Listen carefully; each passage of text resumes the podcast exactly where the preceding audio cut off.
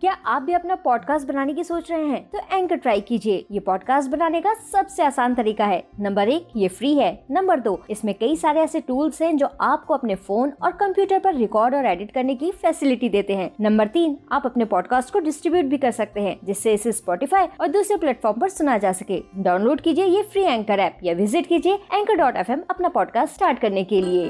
आप सुन रहे हैं स्टोरी विद अनवी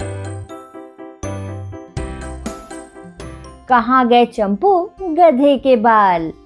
एक बार की बात है, ढोलकपुर जंगल में चंपू गधा ढैचू ढैचू करते हुए बस चला जा रहा था। तभी रास्ते में उसे एक टोकरी में रखे खूब सारे अंगूर दिखाई दिए। अब अंगूर देखते ही चंपू गधा खूब खुश हो गया और जल्दी से टोकरी के पास पहुंचकर इधर और उधर देखने लगा।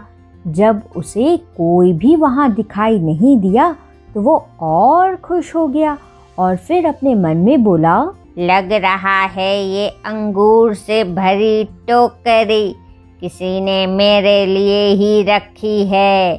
तभी तो कोई यहाँ दिखाई नहीं दे रहा। ऐसा करता हूँ, यहीं आराम से बैठ जाता हूँ और फ्री फ्री के ये अंगूर खाता हूँ। ही ही ही ही ही ही। और फिर ऐसा बोल कर चंपू गधा अंगूर खाने लगता है।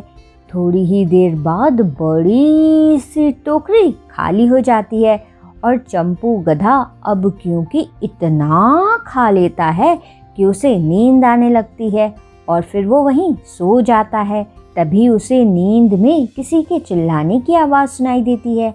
फिर चंपू गधा नींद से चौंकते हुए उठता है तो देखता है कि चंपा लोमड़ी उसके ऊपर खूब ज़ोर ज़ोर से उछलकर चिल्ला रही है। तभी चंपू गधा उससे बात पूछता है कि आखिर वो ऐसा कर क्यों रही है? फिर चंपा लोमड़ी उससे कहती है, हाय हाय चंपू गधे क्या इस टोकरी में रखे पूरे अंगूर तुमने खाए हैं? अब चंपा लोमड़ी की ये बात सुनकर चंपू गधा सिर हिलाकर हाँ बोलता है और उसकी ये बात सुनकर चंपा लोमड़ी उस पर पहले तो खूब हंसती है, फिर वो बोलती है, हाय हाय चंपू गधे, ये क्या किया तुमने? एक बार खाने से पहले पूछ तो लेते, ये है क्या? ये ऐसे वैसे अंगूर नहीं थे। चंपू गधे इन अंगूरों को जो भी खाता, उसके बाल धीरे धीरे गायब होना शुरू हो जाते। भाई मैं तो इन अंगूरों को बहुत दूर फेंकने जा रही थी, लेकिन तभी मुझे प्यास लगी और पानी पीने चली गई। हाय हाय चंपू गधे अब क्या होगा तुम्हारा? बिना बाल के कैसे लगोगे तुम? अब चंपा लोमड़ी की ये बात सुनकर चंपू गधा बहुत घबराने लगता है और परेशान होकर अपनी पीठ से अंगूर निकालने की बहुत कोशिश करता है।